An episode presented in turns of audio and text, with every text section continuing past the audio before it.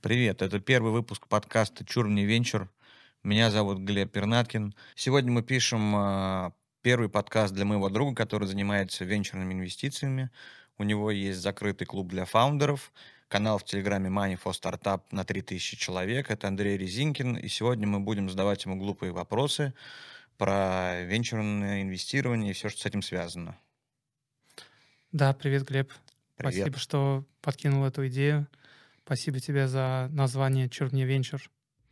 Да, сегодня у нас э, при подготовке родилось название «Чур мне венчур».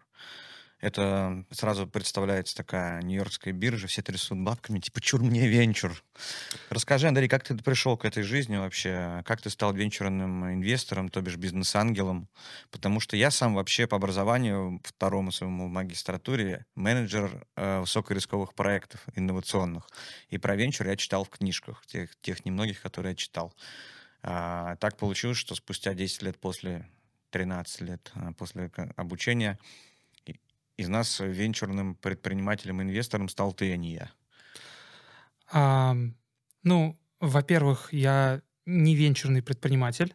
Предприниматель я обычный. Вот у меня бизнес а, совершенно такой классический, иногда даже дивидендный, а, когда повезет. А вот венчурными инвестициями, да, я занимаюсь последние 4 года, и пришел я к этому через там, более традиционные инвестиции.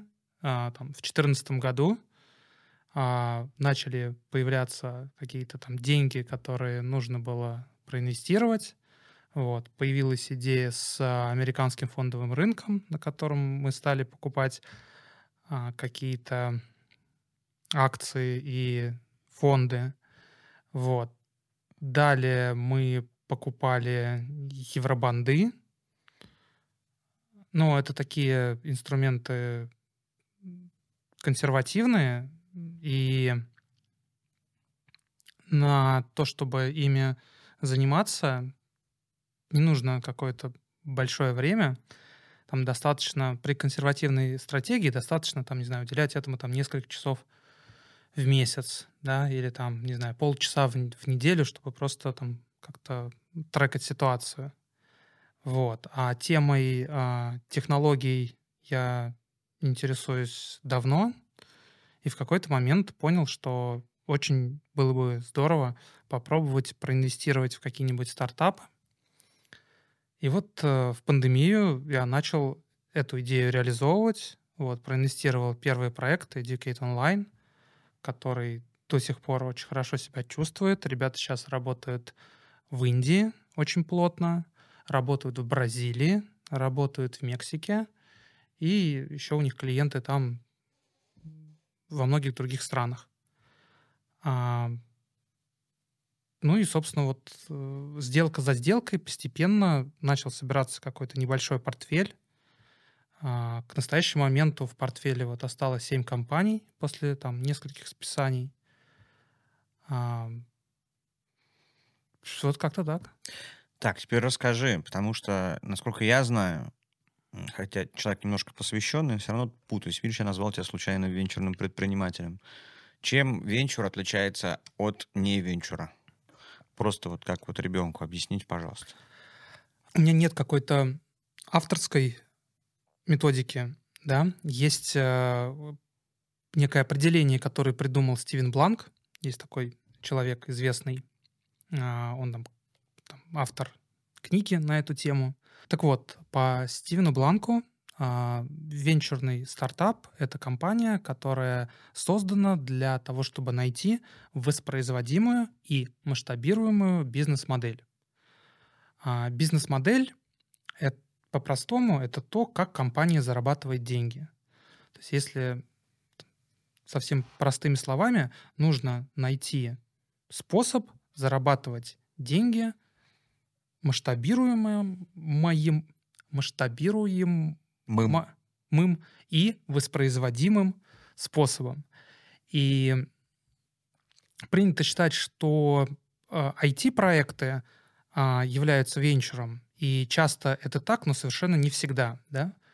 Если мы с тобой э, делаем, например, заказную разработку в IT, да, то есть ищем заказчиков, пишем с ними тех задания, да, и делаем им какой-то программный продукт, то это к венчуру не имеет никакого отношения. Это тот же самый бизнес, что, например, дизайн интерьеров под заказчика, да, потому что в данном случае каждый продукт, который мы выпускаем для заказчика, он будет индивидуальный, и нам нужно заново каждый раз писать его, ну, если не с нуля, то там, между каждым таким кейсом, между каждым проектом будет какая-то разница. То есть нужны постоянные люди, постоянная команда, которая будет вот конкретно работать под конкретного а, заказчика. А в то время как если мы делаем какой-то единый продукт, да, вот, например, Notion или Mira, то мы его вот в этом в коробочном решении продаем всем нашим клиентам. Поэтому там Mira и Notion будут венчурными проектами, а наша с тобой фирма, которая делает заказную заказчика. разработку какого-то программного обеспечения, не будет венчуром.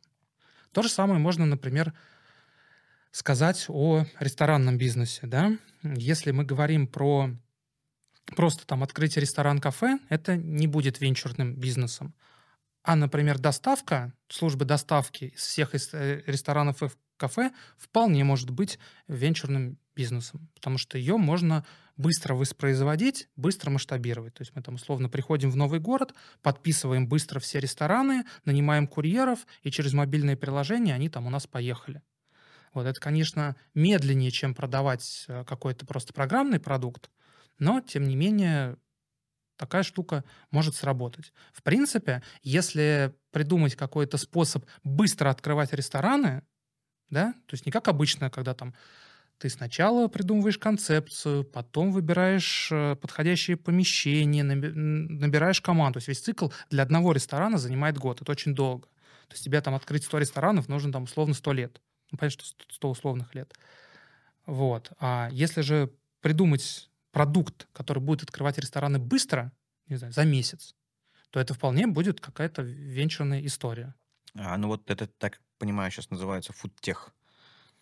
А, не совсем. Фудтех — это все технологии вокруг еды. Да? Фудтехом, например, является искусственное мясо. Да? Угу. В то же время фудтехом можно считать э, действительно какие-то там приложения, которые просто позволяют логистику в еде как-то а, оптимизировать. То есть вообще все вот эти термины техов, типа там фудтех, финтех, HR-тех, эдтех, там эдютех, он же, или эдтех, который про рекламу, они все очень такие емкие понятия, и туда можно а, засунуть все, что угодно. Ну, возьмем, например, HR-тех, да? Тот же самый а, Notion — может считаться там, HR-техпроектом с точки зрения того, что это некий productivity tool, да, то есть э, инструмент, который позволяет командам работать более продуктивно. Или там Figma. Вполне себе HR-техпроект. И в то же самое время какой-то сервис по подбору персонала тоже будет HR-техпроектом. И с третьей стороны, сервис, который позволяет, например, обучать персонал, тоже будет HR-техпроектом. Почему? Потому что все это относится к такому понятию, как HR. А HR — это все, что относится к людям, которые заняты работой. Вот. Интересно, никогда не думал, что Notion — это инструмент э, HR-тех. Для меня HR — это все связано с подборкой, подбором персонала. Да, это до сегодняшнего момента было и уж никак не со средством коммуникации их внутри. А по факту, да, окей, супер. Ну, условно, да, там по, про Notion можно там а, поспорить, но, например, там Slack — это однозначно HR-тех проект, потому что он позволяет командам быстрее общаться, обмениваться информацией, и все это сильно ускоряет движение процессов внутри компании. Да? А одна из функций HR-службы, если это такая настоящая HR-служба в большой компании, да, это не только там подбирать персонал, но еще и там его обучать, да, э, там, и в целом ускорять э, процессы, которые происходят при взаимодействии людей внутри там, малых и больших команд. Классно. То есть э, венчур от невенчура в одном предложении теперь? Венчур от невенчура... Или в трех максимум. Ну, если есть воспроизводимая и масштабируемая модель зарабатывания денег, венчур, если что-то из этого нет, то это, скорее всего, не венчур. А Опять же, а масштаб, проблем... масштаб воспроизводимости. Можем ли мы сделать венчурный проект в фудтех или HR-тех, но ограничивать его Нижним Новгородом, например? Почему нет? Я буду много дурацких вопросов задавать, поэтому приготовься. А, можем. Другой вопрос, что ну зачем? То есть идея же венчурных проектов и почему в них инвестируют венчурные фонды, да, или там бизнес-ангелы, в том, чтобы компания стоила хотя бы миллиард долларов. В этом как бы заветная цель всех, кто участвует вот в этом процессе, связанном с венчурным ну, ты капиталом. финансовая цель. Ну, безусловно, а инвесторы, для них главная цель — это цель финансовая. Да и, собственно, фаундеры, которые делают стартапы, у них тоже там одна из целей том, чтобы действительно сделать большую компанию и в конечном итоге продать ее, там, заработав сразу очень большие деньги. В этом и преимущество э, делания стартапа перед тем, чтобы работать, там, например, в корпорации за хорошую зарплату. А как же бега идея? Безусловно. Поэтому я сказал, что как бы одна из целей. И, конечно, для того, чтобы пройти этот путь, а путь э, там венчурного стартапа в среднем это там 7-8 лет, да, то есть это значительная часть жизни человека, а, конечно, на идее просто зарабатывания денег такой путь пройти сложно. Гораздо проще его проходить, когда у тебя действительно есть big, big idea, и, в принципе, когда ты занимаешься тем, чем тебе по кайфу, да. И в этом смысле вот на ранних этапах, когда мы смотрим проекты, мы, я имею в виду там а, бизнес-ангелы в данном случае, мы обращаем внимание на такое понятие, как founder market fit. То есть насколько фаундер соответствует тому рынку, на котором он планирует работать. Да? Если у него именно вот э, необходимый бэкграунд, если у него какие-то заслуги в этой области, почему именно он вот в этой нише сможет построить следующую компанию, которая будет стоить миллиард. И часто сталкиваешься с тем, что большинство фаундеров в целом не имеют а, вот этого самого founder market fit. Да? То есть ребята занимались чем-то совершенно другим, но почему-то начали делать проект в сфере искусственного интеллекта. Чаще всего потому что, ну... Он недавно появился? Да, потому что, ну, есть, безусловно, мода, вот, и многие идут э, просто... За трендами. Хорошо, мы сейчас еще об этом поговорим, да. только позже. Нам надо сначала подготовить базу. То есть мы поговорили про, что такое венчур, чем отличается от невенчура, привели примеры. Э, отлично ты привел примеры про EduTech и такой дурацкий еще один вопрос, чтобы закрыть вот э, эту, эту вводную часть. Макдональдс является венчурным проектом? Ну, конечно, нет. Э, Макдональдс построил свою империю там, в течение 30 лет. Так же, как и Икеа, да, это огромный срок. Да? Макдональдс стоит там, сейчас несколько там десятков миллиардов долларов, ну, может быть, 100 миллиардов. Хорошо, был ли он на стадии, когда... Ну, нет. Нет, э, опять же, да, как я сказал, э, стартап... Воспроизводимая модель, воспроизводимая по всему миру, по всему миру, стоит много больше, чем 1 миллиард явно. Да, но это очень долго, да, там 30-40 лет это... Когда мы подходим к чему? Ко времени. Безусловно, а, и потому что ну, нету венчурных фондов, а, которые бы там хотели зайти в проект на, 100, на 40 лет. У венчурного фонда, а, опять же, срок жизни это 7 лет в среднем. У фонда, а у проекта? То есть проект, он как бы из венчурного может перерасти в не венчур? А, когда человечество да. разобьется, и этот продукт будет потреблять и делать там многие. Пример Макдональдс сразу не соответствует этому. Сначала чуваки делали просто бургеры, жарили, а потом сделали мировую, мировую технологию, которая по всему миру представлена, и делать там, с одним и тем же качеством одну и ту же продукцию. С одним и тем же качеством одну и ту же продукцию. Это вопрос там брендинга и э, выстроенных организационных процессов. То же самое можно сказать про Кока-Колу, да? Или то же самое можно сказать про, прости господи, сигареты. Вот, э, то, что... Извини, пожалуйста, я тебя сейчас увел. То есть ты сказал, ключевая история — это время. Важным фактором, что отличает венчур от невенчура, это сроки э, самого проекта и инвестиции в него. Мгм. Вот, на примере своих инвестиций и себя как инвестором расскажи, пожалуйста, вот э, во что ты инвестировал и как ты определял приемлемые для себя сроки? Или они, может быть, существуют какие-то стандартные, что вот дальше там 7 лет не планируем?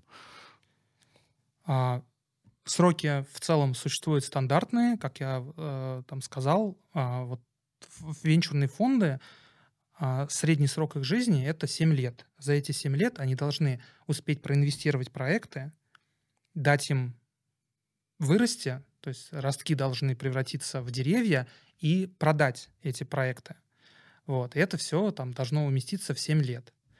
А, Понятно, что не всегда получается, что ты проинвестировал проект, и в момент э, выхода из проекта он уже там вы- выход происходит э, двумя классическими способами. Бывает, что ты можешь там перепродать инвесторам следующей стадии, но наибольший заработок э, он получается, если у тебя действительно получается а, уместиться вот в этот там горизонт 7 лет. То есть ты проинвестировал а, проект, когда у него там выручка измеряется десятками тысяч долларов в месяц, предположим, и выходишь из проекта, когда он уже зарабатывает десятки миллионов долларов в месяц.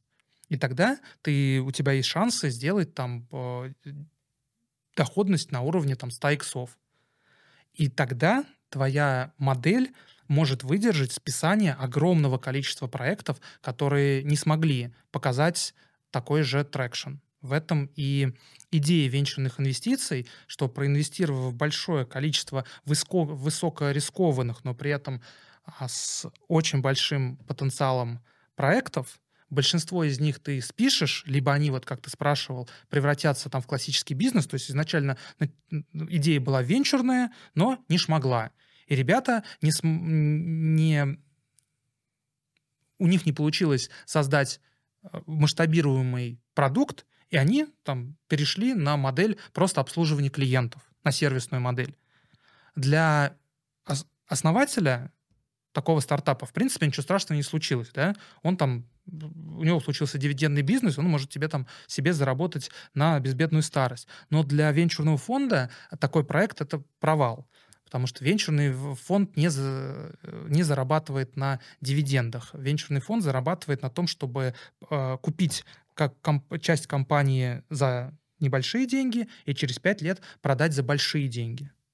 Да, то есть получается, что, чтобы подытожить э, базис, что ве- венчурный проект— это проект, у которого есть масштаб- э, масштабируемая бизнес-модель а, а- а с э, экстремальным, с возможностью большого экс- экстремального роста, Экспоненциального. экспоненциального роста, при этом сжато во времени а, до 7 лет, до выхода на IPO, получается так.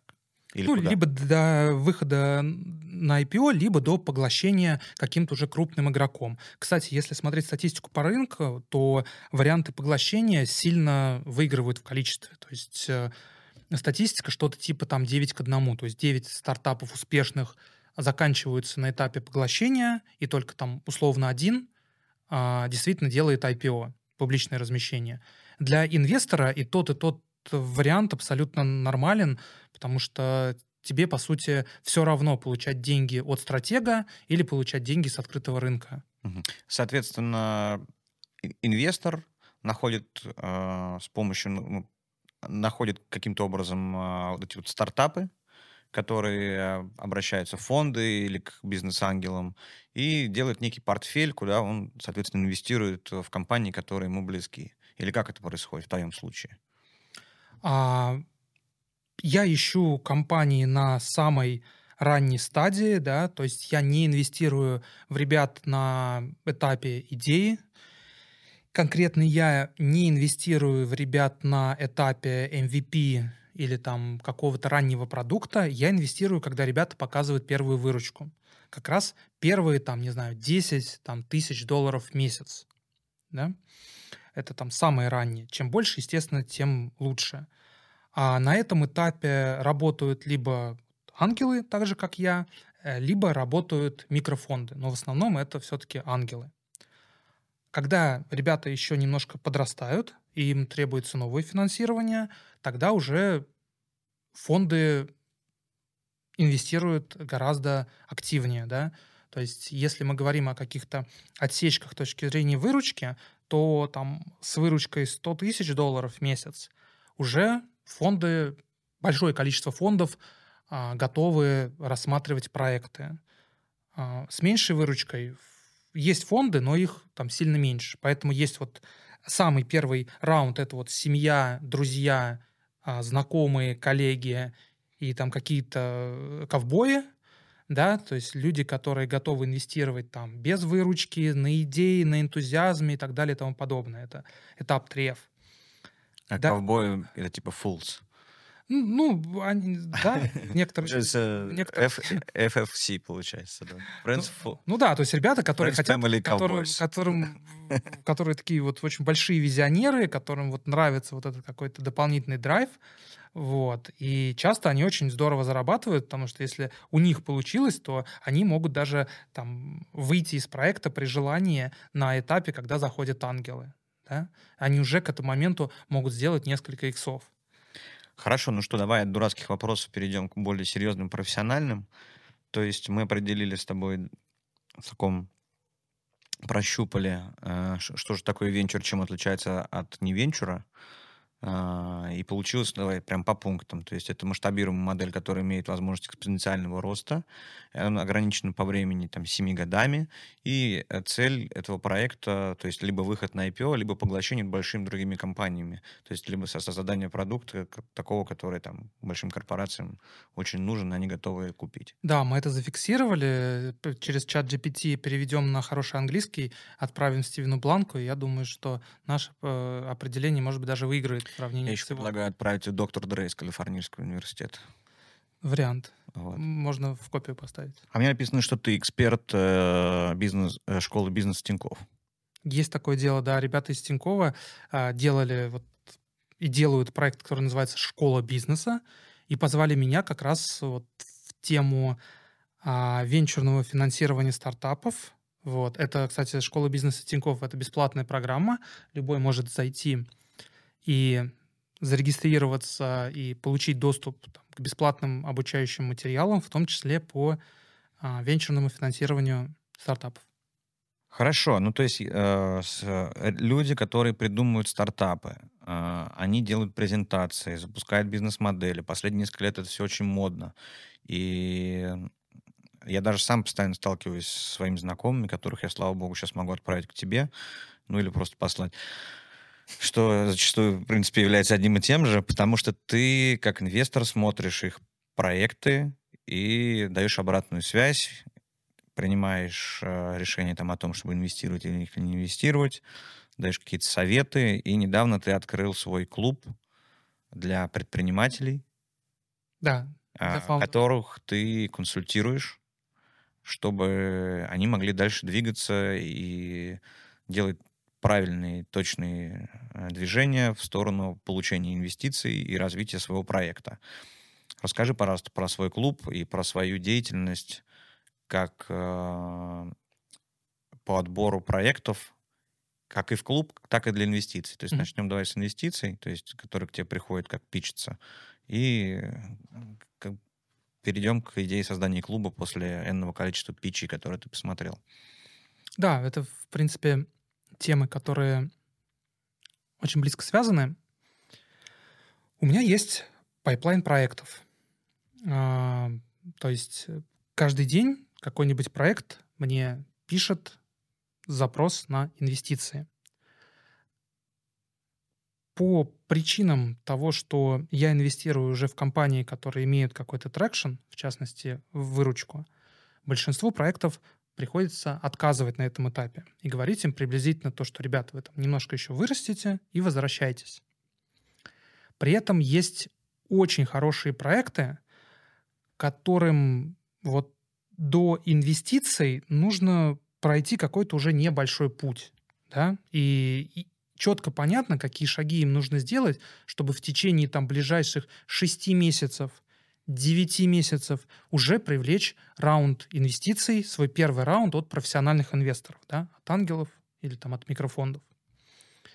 И поскольку уделять э, такое внимание проектам и как-то с ними работать индивидуально, это довольно-таки накладно, то возникла идея, чтобы сделать вот такую групповую работу, да, пригласить определенное количество проектов, чтобы помочь им, да, с точки зрения там моего опыта, с точки зрения того опыта, который есть у моих э, портфельных компаний, и помочь им пройти вот эти там 6-9 месяцев из точки А, в которой они находятся сейчас, в точку Б, где они привлекли инвестиции.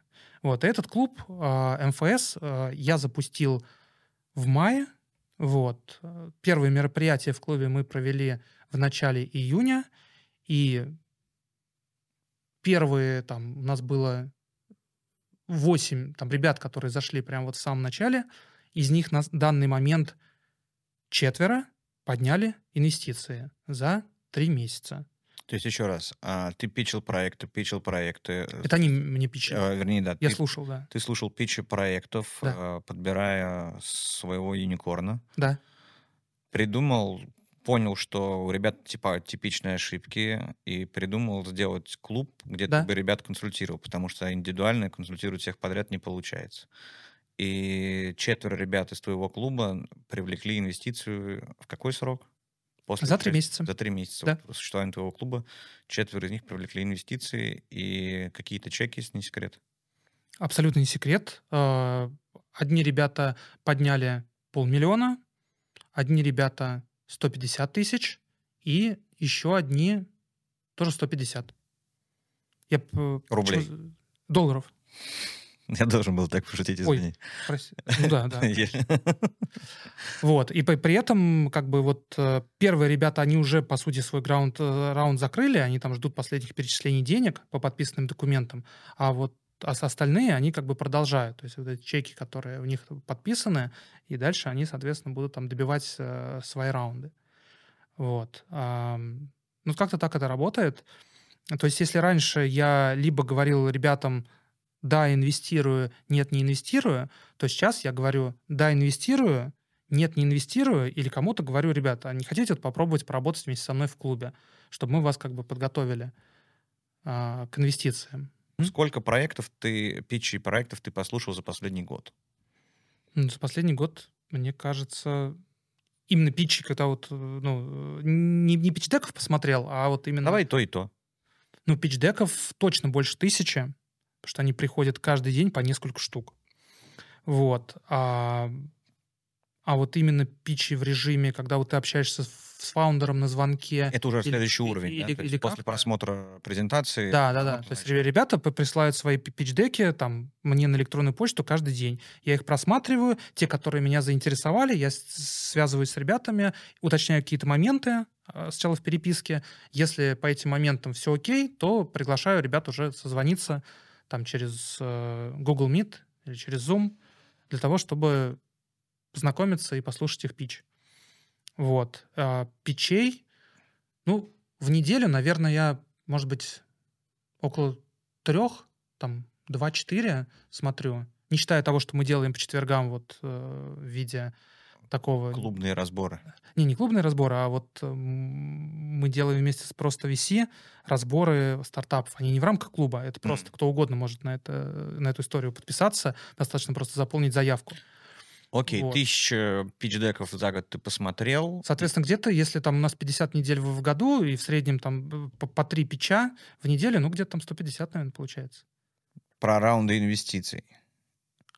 Ну, то есть ты как инвестор, Да, я уже начал немножко про это рассказывать, да, что вот э, есть самый первый, ну, назовем это тоже раундом, вот 3F, когда фаундер ищет деньги в своем ближнем кругу, да. А далее это вот ангельский раунд а, идет. После этого а, Подожди, начинается... мы здесь должны сказать, что такое ангельский, потому что э, там неработающие красивые девушки могут об этом как-то по-своему подумать. Работающие некрасивые мужчины тоже по-своему. И от вероисповедания тоже много что зависит. Поэтому Да. давай остановимся на этом понятии. То есть бизнес-ангел. Кто это? Э, Так, э, ре- ремарка. Бизнес-ангел очень, ну, дурацкое выражение. Не знаю, почему так перевели э, на русский, потому что по-английски это звучит как angel investor. Мне кажется, гораздо лучше если бы перевели как ангел-инвестор, как это есть там, в английском языке, angel investor. Вот. А, то есть это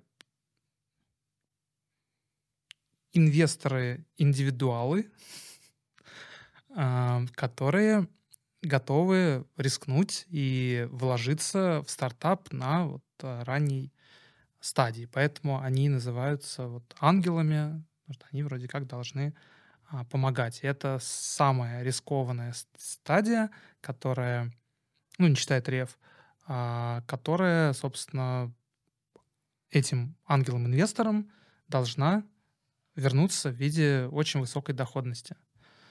Вот. Но для этого нужно проинвестировать очень много сделок, потому что, как я сказал, там только одна-две из там десятков станут суперприбыльными и смогут, так сказать, э, покрыть все убытки от э, большого количества неудачных сделок. Хорошо. И, и я вот в институте, когда учился в магистратуре, нам mm-hmm. еще говорили, что бизнес-ангел от простого инвестора отличается тем, что он саппортит э, предпринимателей, которые принимают от него зачастую. У него есть компетенции, опыт э, и какая-то история, которую он помимо денег может инвестировать. В данном случае, то есть это котируется или мне в институте неправильно говорили? Котируется, но тут надо тоже понимать, что между ангелом и фаундером должно произойти какое-то для этого взаимодействие, да, и запрос должен идти именно от фаундера. И от фаундера может быть это запрос на какие-то дополнительные фичи а, от инвестора, а может и не быть. Дай, дайте денег, спасибо. Также и ангелы-инвесторы бывают разные. Да? Ну, например, у меня вот есть знакомый ангел, который проинвестировал 130 проектов. 130. Как он может каждому проекту помочь чисто физически? Ну, если только там раз в год созвониться и там поделиться и денег дать. успехами. Да, поэтому есть ангелы-инвесторы, которые просто там дают денег да, и инвестируют в огромное количество проектов. Есть другие ангелы, которые выбирают несколько проектов, да, и кроме денег действительно с ними очень активно работают, либо а, как адвайзеры, либо даже операционно. То есть э закрывают какую-то зону а, компетенций и, по сути, являются некими кофаундерами. Но еще раз, а, по классике, да, по-хорошему, запрос должен идти именно от фаундера, да, то есть вы с фаундером познакомились, да, и там я могу сказать, слушай, у меня вот есть компетенция там в бездеве. Он говорит, ой, классно, нам как раз нужна, нужна в этом помощь. Там, а не хочешь ли ты с нами еще дополнительно поработать? И если как бы да-да, то с ангелом-инвестором чаще всего заключается еще отдельный договор, а, по которому он осуществляет еще какую-то деятельность, и за это он имеет какие-то еще дополнительные а, там акции этого стартапа или там долю этого стартапа, которую он получает за вот именно работу в какую-то операционную или в качестве адвайзера. То, что ты говоришь, это больше похоже на формат, который называется венчурная студия. Да? Венчурная студия — это такой инвестор, который вместе с деньгами или вместо денег дает стартапу дополнительные сервисы, компетенции. Это может быть тот же самый бэк-офис. То есть, по сути, они помогают фаундеру тем, что убирают с него какие-то неосновные вещи, чтобы он мог сфокусироваться, например, на продукте. Да? А там и у него не болела голова по поводу, не знаю, там, бухгалтерии, по поводу маркетинга, да, еще каких-то функций, которые можно дать вот в таком варианте инвестиций, да. Идея. Надо сделать венчурную психологическую студию. То есть э, этот коучи, которые работают с венчурными предпринимателями, которые должны быть постоянно, в моем понимании, в стрессе, и они просто вот тебе такой Тони Робинс на аутсорсе, они специально работают с теми, кто получил уже большие бабки, чтобы они не расслаблялись, они их держат в тонусе. Mm-hmm. Ну, такие психологические ко- коучи, психологи, которым ты обязан по контракту все время такой э, психологический бизнес-трекшн. Прикольная идея, надо посмотреть. Я Раунд. не слышал. Обычно это какие-то более прикладные вещи, типа вот опять же там маркетинг, бухгалтерия. Ну, причем оно прозрачное. СД. Твои, твои инвесторы, например, могут... Продажи Это условие получения денег. Ты говоришь, хорошо, чувак, мы в тебя верим, ты фаундер, мы тебя поливаем деньгами. Вот тебе там столько-то миллионов долларов на три года, там, на, на- на какое-то время. Но у нас по контракту ты обязан ходить там... К моей жене по психоаналитику и тратить на нее часть этих денег. Ну, это хорошо, что у тебя даже жена психоаналитика, а, ты, а я тебе говорю про другое. Слушай, ты забрал мою идею. Короче, Нина, если ты смотришь, 5% мне. Зовите меня Глеб 5%. Объясни, вот ты инвестор, да? Вот ты инвестируешь, венчурный инвестор, э, ангел-инвестор. Что ты покупаешь у, у стартапов? По идее, ты покупаешь акции стартапа. То есть вообще э, первый момент, что стартап это по-хорошему должно быть акционерное общество. То есть не это не ООО, а все-таки АО. И стартапы в основном продают именно акции. И каждый следующий раунд инвестиций — это просто выпуск новых акций. Именно поэтому важно, чтобы это было акционерное общество. Потому что с долями, когда много инвесторов, ты с ума сойдешь, да?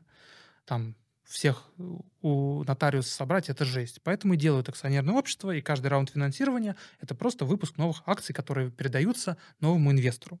Но на раннем этапе, когда у стартапа мало денег и нету особо времени на то, чтобы возиться с юристами, оформлять какие-то там выпуски акций для какого-то там ангела, а, обычно делают какую-то простую форму для этого договора. И есть два базовых сценария. Да? Первый сценарий, который называется конвертируемый займ, и второй, который называется сейф. Сейф — это документ, который придумал самый известный акселератор в мире Y Combinator. А, И, собственно, подписав тот или иной документ, инвестор получает возможность, да, или у стартапа возникает обязательство передать ему акции на следующем раунде.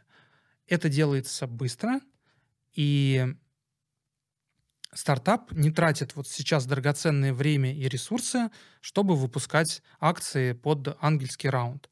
А когда уже будет следующий раунд, куда придут какие-то большие инвесторы, тогда уже выпуска акций не избежать, его нужно делать обязательно, потому что ну, фонды хотят получить свои акции. И в этот же момент э, акции получат и ранние инвесторы. Вот на основании либо договора конвертируемого займа, либо договора, который называется SAFE. Simple Agreement of Future Equity. Простой договор на будущие акции. Обычно я э, инвестирую именно через вот эти два инструмента. И жду акций, когда мне их дадут, когда придут уже большие ребята поиграть. Самое простое, а, что в голову приходит после всего этого. А как стать венчурным инвестором? Очень просто. Надо найти стартап и дать ему денег. У вас был какой-то план, называется. Это ответ, вопрос-ответ в этом формате. Нет, ну это правда, да, если ты проинвестировал в стартап, ты, в принципе, уже как бы де, де юра и де-факто венчурный инвестор. Андрей Резинкин, венчурный инвестор, эксперт школы бизнес Тиньков и автор телеграм-канала Money for Startup. Yeah.